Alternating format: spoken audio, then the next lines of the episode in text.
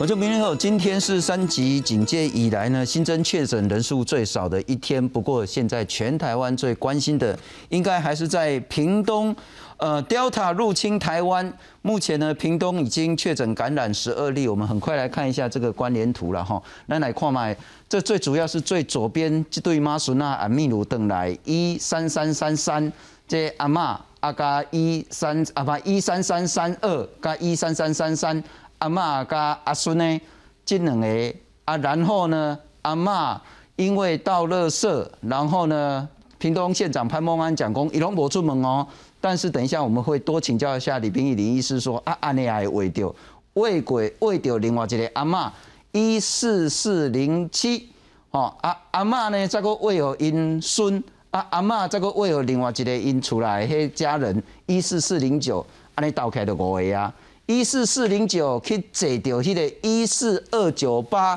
也即个白牌车算客领车了哈。所以呢，他坐了一四二九八的车子之后呢，一四二九八这个白牌车的司机啊，伊个加即个合作一四四一二去泡茶啊，一四四一三算是一四四一二的兄哥啦，这两个兄弟啊，啊，这三个有做伙泡茶。另外呢，一四四一零都是咱这个郑秋平下骹中阿家了吼，迄个六月二十一有甲伊做伙食饭，所以呢，这几经挂起来已经九个了。另外还有三个呢，是一四二九八，就是这个白牌车司机的同住者、家人或是朋友等等的，这一个整个群聚挂呢，大概就是十二个人。那这个 Delta 也就是印度变种病毒株呢？包括各个国家都认为说它在传染力是非常强，而在英国的这些研究也认为说住院率恐怕会比阿法，也就是英国变种病毒株呢更高，甚至高到两倍左右。全世界都在戒备，当然也包括台湾。那现在所有的资料都说打一剂疫苗绝对不够，一定要打二剂疫苗才有足够的防护力。今天好好来谈这个题目。介绍两位特别来宾，首先欢迎是指挥中心专家学者的咨询委员李冰理事，大家好，非常感谢。再来欢迎前台大感染科的主治医师林世碧林医师，新春好，各位观众大家好。我们再来看看今天的疫情的部分了哈，今天新增确诊六十个人，那没有境外一路，有三个死亡的个案，这个数字看起来呢，在这一波呢段是比较好看的数字。新北市有三十三个，台北市有二十二个。我们再来看看下一个整体的趋势图。那因为已经做了一两个月了，然后，所以我们把前面的部分稍微压缩一点，我们就来看看后面的部分。那今天呢是新增确诊在三级警戒以来呢人数最少的，今天有六十个，死亡个案呢也掉到三个。那这两个数字看起来都很漂亮，不过大家最关心的还是在屏东这个 Delta 病毒究竟对台湾造成什么样的威胁？来看看。新冠本土个案持续增加，周一二十八号新增六十例本土病例，个案分布以新北市三十三例最多，其次为台北市二十二例，桃园市两例，基隆市南投县及彰化县各一例。另外死亡新增三例，而这也是连续第四天单日新增病例数低于百例，再创三级警戒以来新低。今天的案件数比较少。好，当然跟可能跟礼拜六、礼拜天哈，那裁剪的人比较少，好，可能有关系。但是，好，那确定哈，这个是哈，整个的发病的病例哈，确定是往下在走。而日前从秘鲁返台的祖孙两人确诊新冠肺炎，也连带把印度变异株传回台湾。指挥中心紧急框列与祖孙两人同班机的前后两排乘客，总共三十八位，目前三十四人 PCR 裁剪结果均为阴性。同班机的接触者有三十八位，那其中三十四位已经 PCR 检验哈是阴性，那三位在检验中，那一位已经出境。那搭乘的防疫机人车的司机他也在新北，好，他 PCR 也是阴性。由于外界对于印度变异株的传播力非常关注，指挥中心表示，从新加坡研究发现，印度变异株仍是以发烧、咳嗽为主要症状，和英国变异株没有明显差异。疫苗对于两者的保护效果也差不多。不过，值得注意的是，印度变异株的加护传播力比英国变异株还要高。Delta 病毒株确实它的传播力是会有百分之比英国病毒株还有更高的一个传播的能力。它的加护传播率，也，在英国。变异株的时候是百分之八点六，那到印度变 Delta 病毒株的时候，这个加护的传播率确实有上升呃不少，到百分之十二。此外，近来本土确诊数下降，民众开始关不住，百货公司和各风景区景点纷纷出现人潮。指挥官陈时中呼吁大家，没事尽量不要出门，有事快去快回。就算大家有戴口罩，但人流增加也是一个隐忧。记者拉什米彭耀组台报道。不过在屏东的德尔塔病毒，当然要值得大家高度的戒备，一定要很紧张。不过呢，也不要到恐惧。我们来看看，然后在这一周以来呢，就是非常密切，然后加紧能量的去做筛筛检。六月二十四号呢，在访山国中的邦双下有这个筛检站。六月二十七加入也有筛检站，六月二十八就今天帮聊香马哥姐的筛检站，连续四天筛检下来，总计筛了一千五百个人，那有一千四百九十九个都是阴性，有一个阳性，这个是指快筛的。那快筛之后一定要再去做 PCR，那 PCR 当然也是筛一千五百个，全部呃目前呢哈全部都是阴性的，没有任何一个阳性。那这是现在快筛的结果。或许在社区传染上，我们可以稍微放心一点点。不过呢，因为当然还是可能会有阴阴阳阳的这些问题。不过我们再回到刚刚讲的这个关联图，先请教一下李医师，特别是这个一三三三二这阿妈阿密鲁邓来，啊跟一四四零七嘛是另外一个阿妈，阿因多阿小隔壁出兵。那现在潘孟安潘县长的讲法是说呢，因为他就在居家隔离。所以他也没有踏出门，伊就是干那个笨手坑在外口尔。啊，拄啊好，这个另外一个阿嬷，伊是四零七有行过，啊两个远远，啊拢有戴口罩，挨啥子小借问一个尔，啊都会着啊，啊要讲惊死哦，啊有这厉害？无啊厉害啦哈，就是我觉得，诶那个德尔塔变异株啊，什么阿尔法变异株啊，我自己没有觉得那么紧张呢。请说。哎，因为我们的，我其实其实其实觉得说，其实有很多因素会掺杂在里面呢，不代表说它是特别毒。因为我们从理论上来讲嘛，一个病毒会传播，就是它在你的呼吸道繁殖，那随着你的呼吸道飞沫跑出来，飞沫跑出来以后，两公尺之内是有效的传染范围。可是你它那个飞沫如果是那个沾染到环境的话，可以发生间接的环境污染。哦，这个是它的原则。啊，病毒能怎么能够逃脱这个模式呢？那个病毒的传染力，哎，难道说它是长了翅膀吗？哈，会飞比较远？不可能嘛，它还是飞沫啊。你再怎么会繁殖的病毒，这些变异病毒大部分都是繁殖力比较强，所以它会压倒原先原先的那个病毒，就变成优势族群，变成大部分都是变成它的。它是有繁殖的优势啊，但是它在传染力的方面呢？哎，主要还是飞沫传染跟接触传染是啊，它不是，它就是说，说不定就是说，哎，它你接触到比较少的病毒就会就会发病哦，传染我们所谓的感染剂量比较少，但是并不会说你你戴口罩它就直接可以穿透口罩，没有那种病毒了哦，它就是飞沫，飞沫就是飞沫。好，那就是说，哎，而且我们再看那个不同变异病毒的流行地区，它的人口特征是不太一样的，印度。印度猪的一个大部分的资料来自我们在在印度的了解，它的症状啊，它的儿子啊，啊，印度我们知道说，哎，前一阵子我看新闻报道，就是他那个并没有严格的防疫啊，是，他就是选举照样造势，宗教活动照样有好几好一一堆人在那个，而且跳了河边，哦，在河边，他们好像并没有非常严格的去执行。那在这种情形之下。当然你会看到儿子增加，OK 啊，你要考虑说一个病毒的儿子的时候，一定要看说它的防疫，你防疫防得不好，它儿子就会很高，就会八就会九，那可这个这个不不代表说这个病毒变异株本身儿子就一定是这样子。我们看这个这个图，他的儿儿子显然是小于大概不到三嘛哈，不到三，因为有的人只传给一个人呐，他儿子就是一啊。啊，最最多最多最多就是同住的一个人传给三个，是，就是那个指标个案一四二九八，嘿，哎，就是一四二九八传给三个，哦，传给四个，你这算传了六个呀呢，对不？对啊，啊，你要平均啊，啊，有的人只有传给一个人，啊，有的人就不再传下去，他停在那边了，是，丙，有的人儿子是零，有的人儿子是一，是，平均讲起来就不到三，为什么？说不定就是因为我们有在执行第三级防疫嘛。按你做了第三级防疫，在在它它的那个病毒再怎么容易繁繁殖，你还是可以把它压下来啊。不管是学术上，或者是医学上，或者是实际发生的疫情资料上，有没有任何一个数据或是资料说，现在的 Delta 印度变种病毒株，从原本的不管是飞沫传染，乃至于你一直讲的接触传染，演变成类似像天花那一种空气传染？嗯哼啊，啊，就譬如讲三公尺、四公尺、五公尺，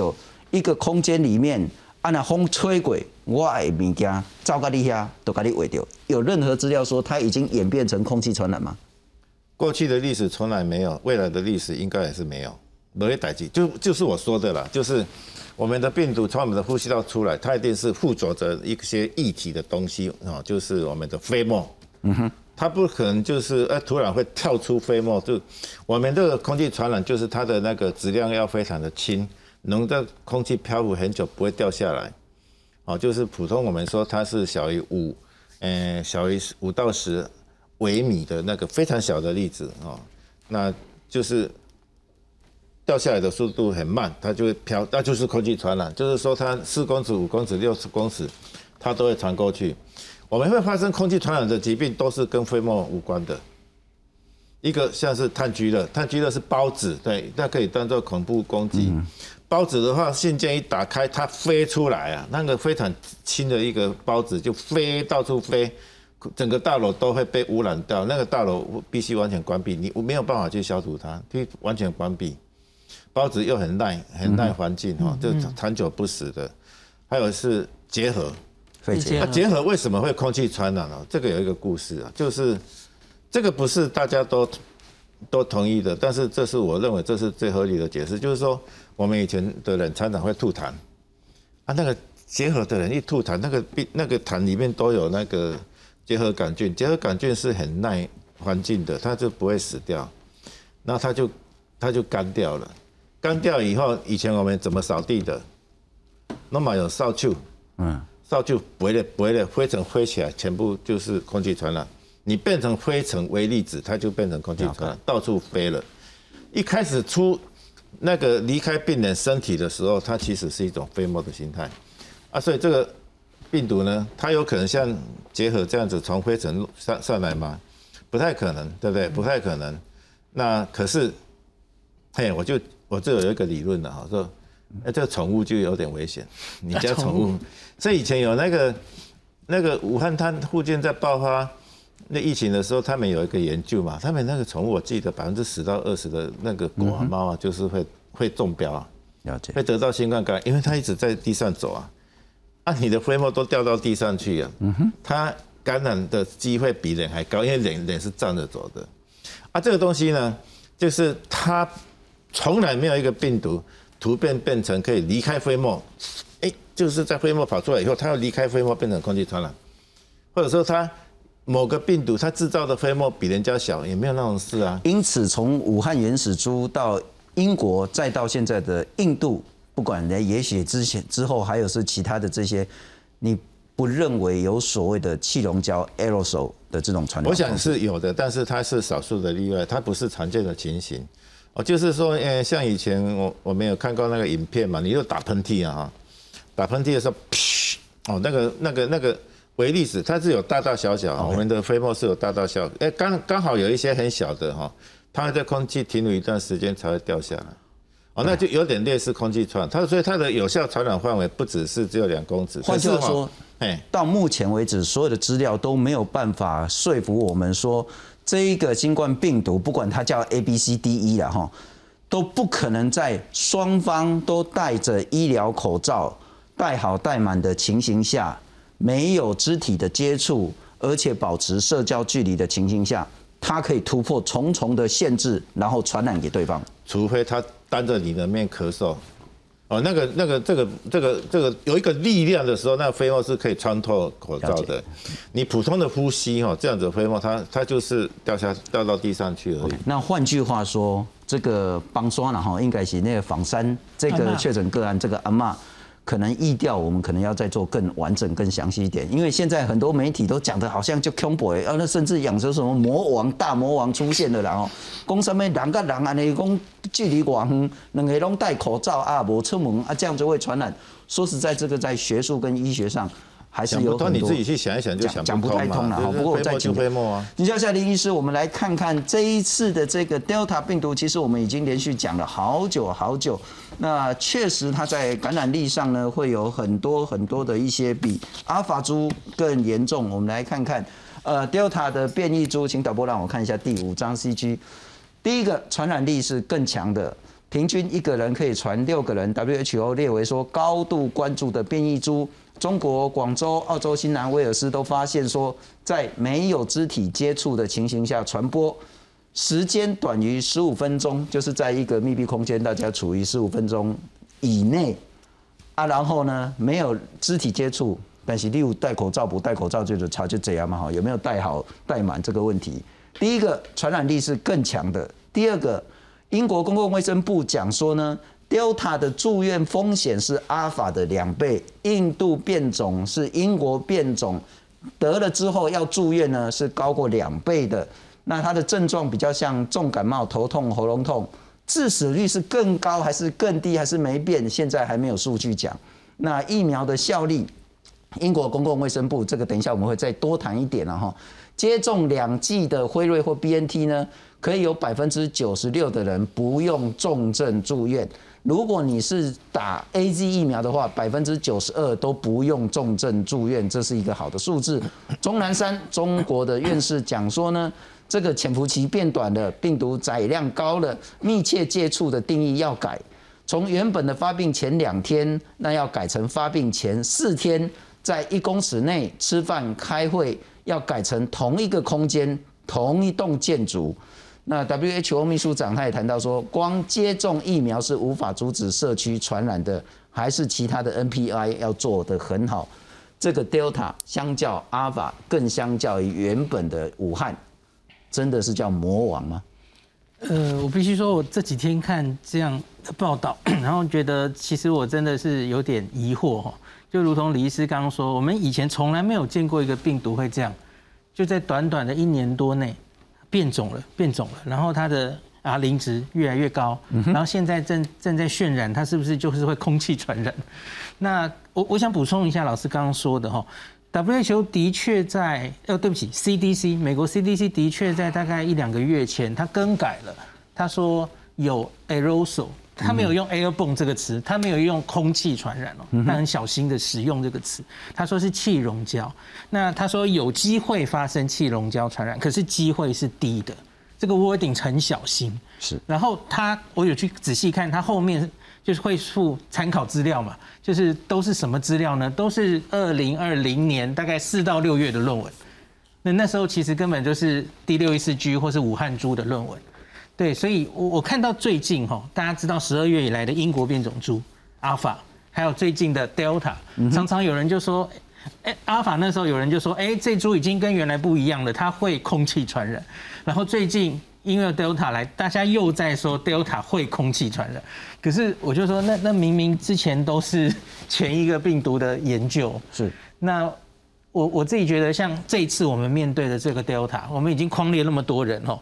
假如它真的是传染力那么高的话，理论上我们现在已经等了大概三四天嘛。你看那十二个人还是那十二个人，是他似乎没有再往外被我们抓到，对不对？那大家想一下以前的布桃，哦，每隔几天或是诺富特是哦，每隔几天哦，加户内传染，加户内传染就一直窜出去，是，对，那是 Alpha。那可是 Delta 看起来现在要不是我们框的早。不然就是其实它没有我们想象中的可怕。我觉得大家可以稍安勿躁啊，不要这么被 Delta 吓到这样。我觉得可能两个都有，嗯，框的也框的也早，嗯啊，它当然可怕，但是不要说把自己搞得这样子，日也睡不着，晚也睡不着这样子。我们来看一下了哈，这个是其实幸好是比较早去框列十二个，那其实就一直是十二个。那如果它真的是魔王级的话，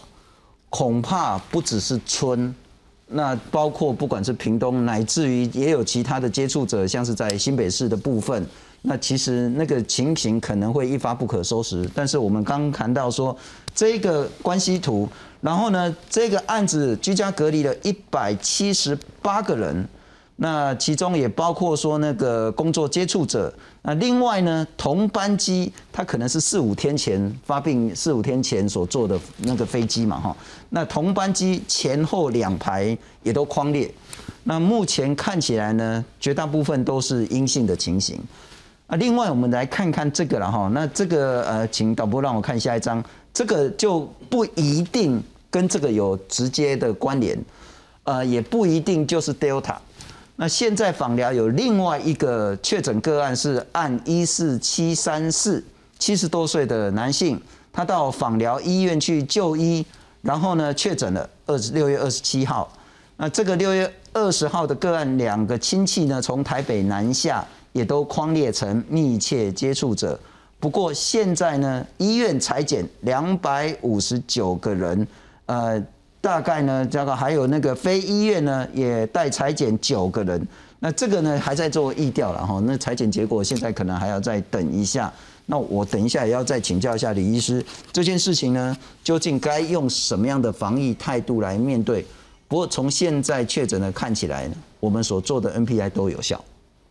戴口罩、洗手、社交距离。尽管它的传染力比 Alpha 呢强很多，但是我们现在所做的都还是有效。我们来看看在访疗以及访山现在疫调的情形。屏东芳疗医院大门口立着休诊期间大门封闭的告示牌，还是有不知情的民众来看诊却扑空。啊，你唔知影讲今仔日病医休一工了？我知，加当。哦，加当哦，你要来撒药啊，还是看诊？没有那一个检查一个肺部。屏东现在二十八号新冠肺炎是零确诊，但为了防堵印度 Delta 变异株，本来宣布二十六号起，丰港善于两村的商店、市场和餐饮业禁止营业，停业三天。中午时，县长潘孟安受访说，不排除再延长一天。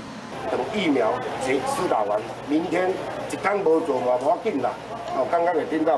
啊，这些呢，我请两个村长逐一沟通店家。大家再忍一天。潘孟安要店家再忍一天，确保符合资格的民众都打完疫苗，也让两村都大消毒后再复业。也因为二十七号确诊的果农多次进出芳疗医院没找出感染源，还与方山群聚感染中确诊印度 Delta 变异株的感染者都到过芳疗医院。县府要求一月二十八号全天休诊大消毒。善于丰港村民的疫苗也持续施打，筛检站也改为直接筛检 PCR，不再快筛。会依照他的 PCR 的一个结果去做分流通知，让他依我们基地的一个时段来，这样子呢就避免那个呃一个群聚。刚下播就通知啊，卡就会通知，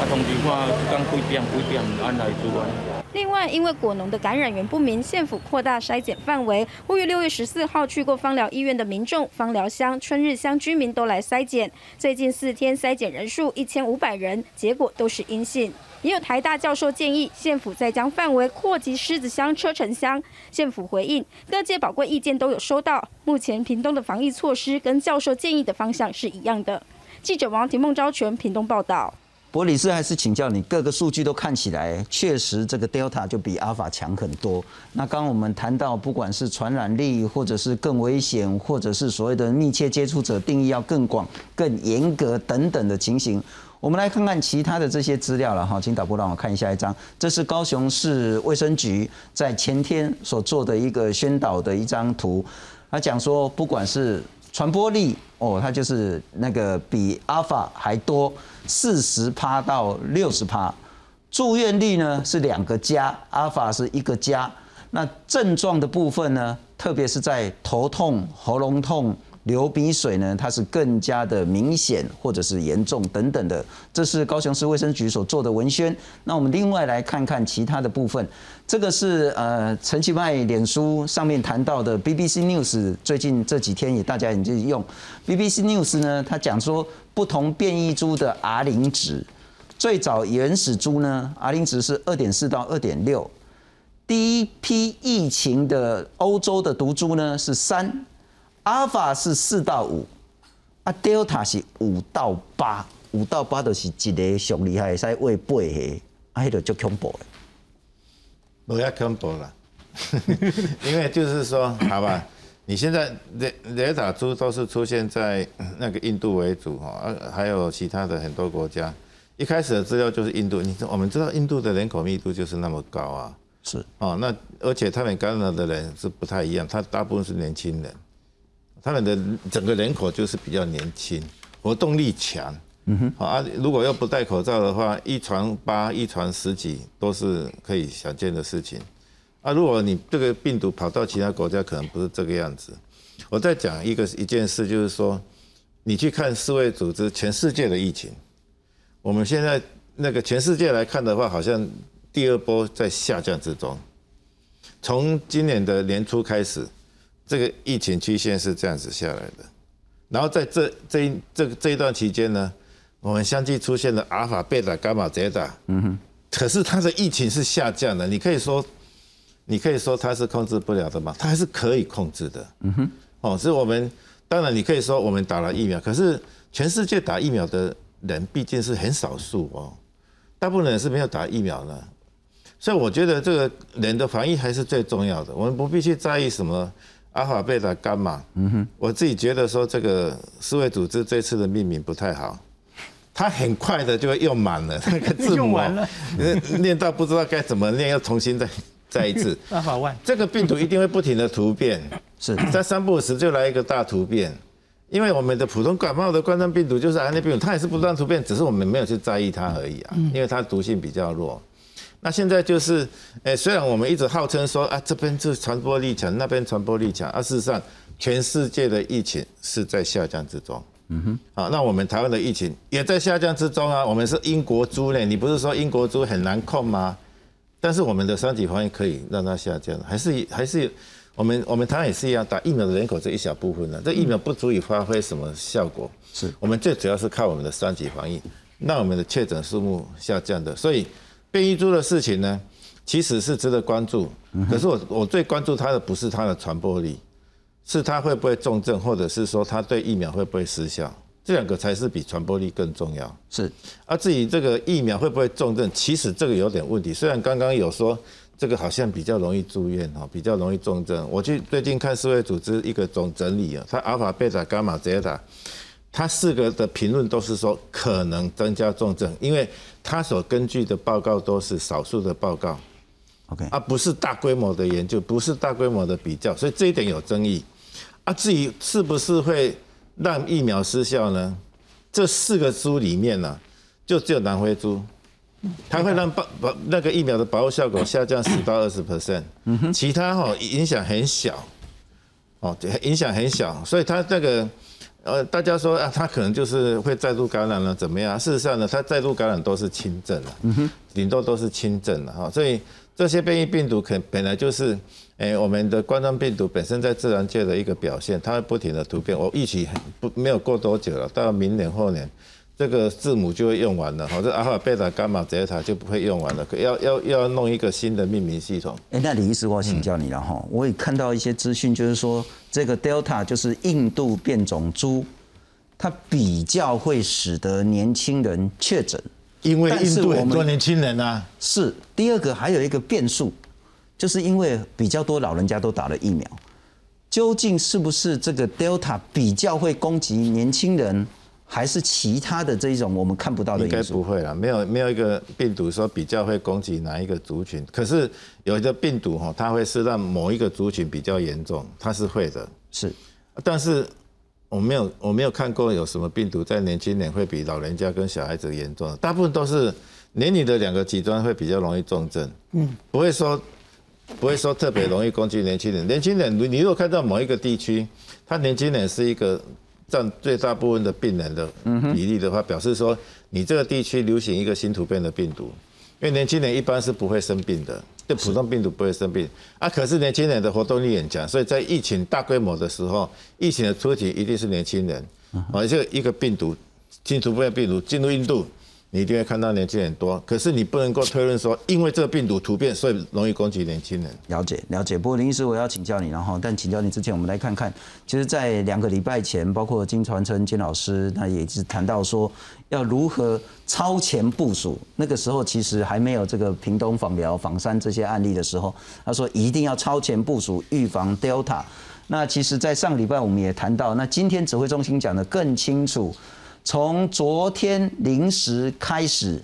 只要你从国外回来，通通集中隔离，就没有居家检疫、居家隔离这件事了，没有自己跑到家里面是了哈。要么就是集中检疫所，要么就是所谓的那个防疫旅馆等等的。从七个高度危险的国家，哪七个呢？从巴西、印度、英国、秘鲁、以色列、印尼跟孟加拉回来台湾的，通通都要集中检疫。那从其他国家呢，就可以住防疫旅馆。那所有都没有居家检疫这件事情了。那不管是不是从这七个危险国家进来，隔离期满，通通要 PCR。阴性才可以回到这个社区里面。那从这个危险七个国家进来的话呢，要在隔离之前再做一次 PCR 筛检。再请教一下林医师，这样去咀嚼境外够不够？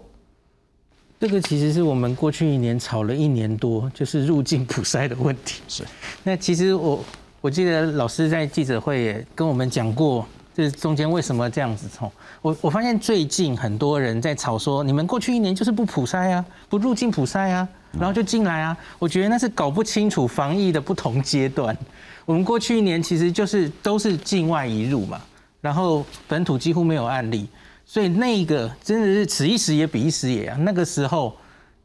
完全就是用十四加七是。那样防 OK，可是现在就是第一个，我们担心病毒可能变严重嘛，而且我们 PCR 量年也变高了。那我觉得这个时候做普筛，而且是这个第十四天的时候做，其实我过去一年也常常说，假如真的要我建议的话。可能针对某些高风险国家，第十四天做合理。可是其实指挥中心大家不知道记不记得哦？去年夏天的时候也有在做这件事啊，像是移工嘛哦，我们那个移工第一天、第十四天我们都做过嘛。然后大家可能记得一些俄罗斯那个舞者，那十四天以后再去验的哦，哎，我们就发现我们验出一堆感染末期阴阴阳阳状态的人。嗯哼。那所以你真的要去捞十四天，其实也会制造一些防疫的困扰，因为几乎都是已经没有传染力的人，那你不一定可以捞到这零到十四天潜伏期内发病的人。那可是为了防堵这个我们现在世界都如临大敌的 Delta，所以现在就拉到这么大哈，不让你在家里隔离了，就让你都集中检疫所，而且是。PCR 都要做，是啊，李医师我可能就不礼貌的了哈，因为也有很多人在质疑李炳宇医师，就是说啊，当初李炳宇李医师不是反对所谓的入境普筛吗？当然，刚刚林医师也谈到说，整个疫情的变化是很不一样的。我没有反对过入境普筛，不要乱讲。我是说，但是一般全部的全部普筛啊，台湾人全部普筛，那怎么怎么去做呢？OK，所以入境普筛其实你是支持的。没有入境普筛就是要看情形啊，就是你你入境普筛要怎么普筛？嗯嗯，好，这所有入境的人在入境的时候筛检，你不如在解除隔离的时候做筛检。你如果只能，因为你筛你不筛的话，它还是隔离啊，它并没有传染病毒的风险啊。是啊，你要出去的时候你才会有担心，因为它会说不定是无症状，无症状到了第七天才被阳性的。你在隔离期满的时候。才去做那个，诶，筛检的话是比较有效，而且这个东西指挥中心是有考虑，啊，后来没有执行是因为他这个执行上有他的困难，因为你在家居家检疫哈，你要怎么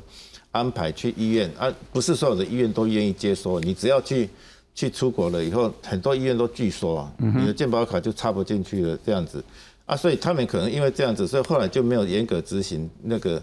诶，是隔离期满的时候做。做做的一个 PCR，啊，这个不叫做普筛，所有的普筛是所有人口，那个叫做普筛，那个是没有用的，因为去年一整年台湾根本都没有，没有没有那个病毒啊，只有有些人一直在说我们台湾有潜伏的病毒没有被发现，一定要去普筛去发现那个没有，那事实上没有那件事啊，你为什么要去做普筛？现在是情势变了，它是有境外一路的社区感染，啊，我们是扩大我们的筛检的一个。范围这个叫管筛，也不是一去年有人讲的补筛啊，是广泛性、更广泛性的重重点筛检，而不是说所有公共电视的人、所有什么人有的没的，反正你有没有疫情，全部去筛，那个是没有必要，那要花费很多钱，可是不会有这个效果很差。对，不过那我再请教李医师了哈，那譬如说那个屏东那个，他其实也是有服从包括所谓的那个居家隔离、居家检疫的这些规定，但是他最后还是有所谓的漏网之鱼。那我还是想请教，针对不管是 Alpha 或者是 Delta 这一种比较狡猾的病毒，不管是我们刚谈到说入境，不管是十四天，然后或是之前先做 PCR，然后再做一次 PCR 才能够进到社区，进到社区要不要再一直重复的再去做筛检，免得老是有那种阴阴阳阳的这些问题出现。阴阴阳阳，我们现在知道说它是不需要去注意的，阴阴阳阳都是都是那个核酸的碎片，它有时候测出来，有时候测不出来，所以我们现在还会去看它的 CT，CT 值大于三十，那个阴阴阳阳都没有意思，它只是核酸碎片，它并不会有一个活的病毒啊，所以像这样的措施，我觉得已经很过了啦。但是你说这样的措施会不会有漏网之鱼？还是会有啊。我们说十四天的居家隔离嘛，啊，可是根据一开始的统计，那个几千个病例的分析哈，百分之一的人他的潜伏期是超过十四天的。我们好像也曾经有出现过这样的案例，就是说他好像隔很久，就是他发病是特别慢的。所以你再怎么做没有办法百分之百、千分之千呐、但是我们要用我们说有的资源可以做到哪些事情是最有效的，这才是最重要的。那我再请教，在现在的情形下，有没有需要针对所谓的热区？那像现在我们就是针对像是仿山或是其他几个村会比较多的这些所谓的特定地区的广筛。有没有需要扩及到其他，不管是以里为单位，甚至说用县为单位来去做更大规模的广筛，而不是两千三百万通通的普筛？如果社区社区感染失控，可以是可以考虑啊。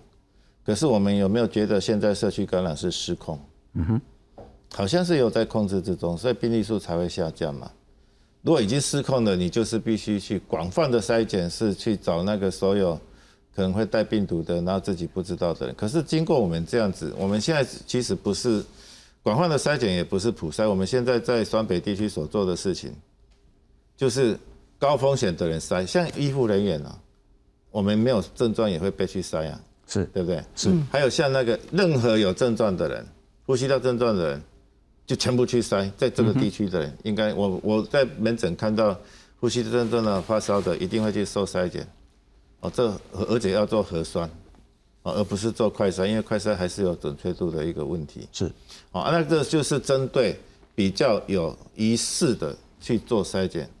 那你说有症状没症状全部筛的话，就是说你这个地区已经发生失控的社区感染，我们必须抓到所有传染源的时候，嗯哼，啊，就就会去做这件事，或者是说要预防它失控，像是屏东那两三个村，那个那个就是有一点是啊，那个要预防它失控的话，就是以村为单位，是。去广泛性的筛检，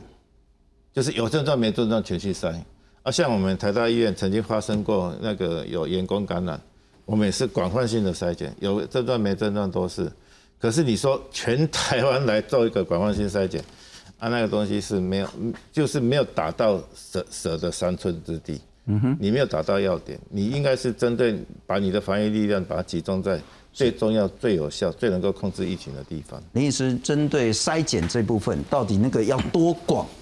才有说绝对或者是相对的这些效度出来？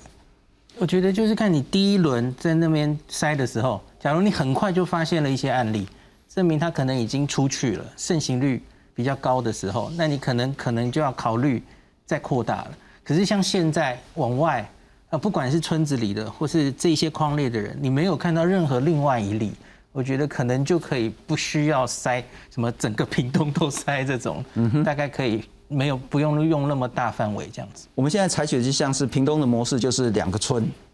去所有人都去来筛检，或是打疫苗。那在双北的部分，就是像是华南市场北农的部分，不管所有的摊商啦，或是业者啦，或是搬运的人呢，通通去筛检，然后打疫苗。而这个模式在应应现阶段的疫情，您认为就已经足够？对，应该是够了。那可是像我们等一下今天不知道会不会讨论到北农啊？是北农的状况，就是现在好像一直零星都有，对不对？嗯。然后又筛越筛，哎，还是发现一些，所以结果北农现在是进展到要扩大哦，整个 PCR 去筛，我觉得那就是一个相反的例子。跟那个屏东现在筛出，哎，没有筛到人。那可是北农可能就是原来觉得这样就够了，可是现在反而要扩大的例子。了解啊，李是北农跟华南市场的问题刚解决了，危机刚解除啊？还没啊，你一定要等到他最后一个病例出来，至少十四天都没有事才能说没事啊。嗯哼，所以还要再观察一段时间，因为你现在是对所有的人筛，啊筛了以后呢，有的人可能在潜伏期啊，有可能有可能是无症状感染，病毒量很低。没有被被你侦测到啊！是，以后如果再爆出来的话，表就表示说你的疫情还没有完整的控制住。是是，不过我们来看看了哈，其实虽然说大家讲说 Delta 看起来呃传染力啊，或是等于说重病率呢比较高一点，但事实上呢，打疫苗还是有非常高的保护力。那在英国公共卫生部所做的一个报道上面呢。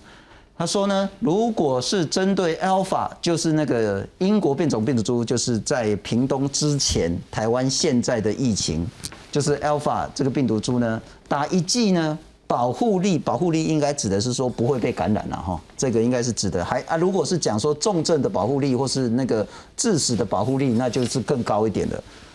只是说不不会被感染的保护力呢，打一剂疫苗保护力是百分之四十九。在一半，一半都不高，所以一定要打两剂，就变成八十九。那 Delta 看起来比较厉害，但是呢，如果你打两剂呢，保护力也有到七十九帕。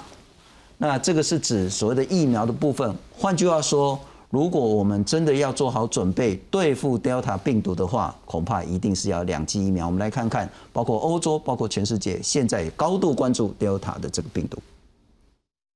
根据英国广播公司 BBC 的报道，当地目前新增的新型冠状病毒确诊病例几乎都是 Delta 变种所引起。欧盟卫生主管机关也指出，由于 Delta 比起早期出现的新冠病毒传染力高出四到六成，因此预估从现在到八月底，欧洲出现的新增确诊患者会有九成来自 Delta 变种病毒。ECDC 认为，接种疫苗仍足以对抗 Delta 变种，只是两剂的防护力高于一剂，因此他们呼吁欧洲各国务必持续推动疫苗施打的工作。就有航空公司的机师，为了让欧洲旅游业早日恢复正常，前往疫苗施打中心担任志工，协助准备接种疫苗的人。We travel to America, we travel to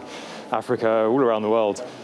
And uh, unfortunately, we can't do that at the moment. So the vaccination program has been a real boon to try and get you know the UK public back travelling. 但其实不止英国，欧陆从法国到俄罗斯，疫苗施打率仍旧偏低。葡萄牙已经恢复首都里斯本地区的旅游禁令。BBC 认为，法国比照办理的可能性不低。南半球的澳洲向来是旅游热门景点的雪梨，最新的管制措施让当地街头又出现空荡荡的画面。Thanks to the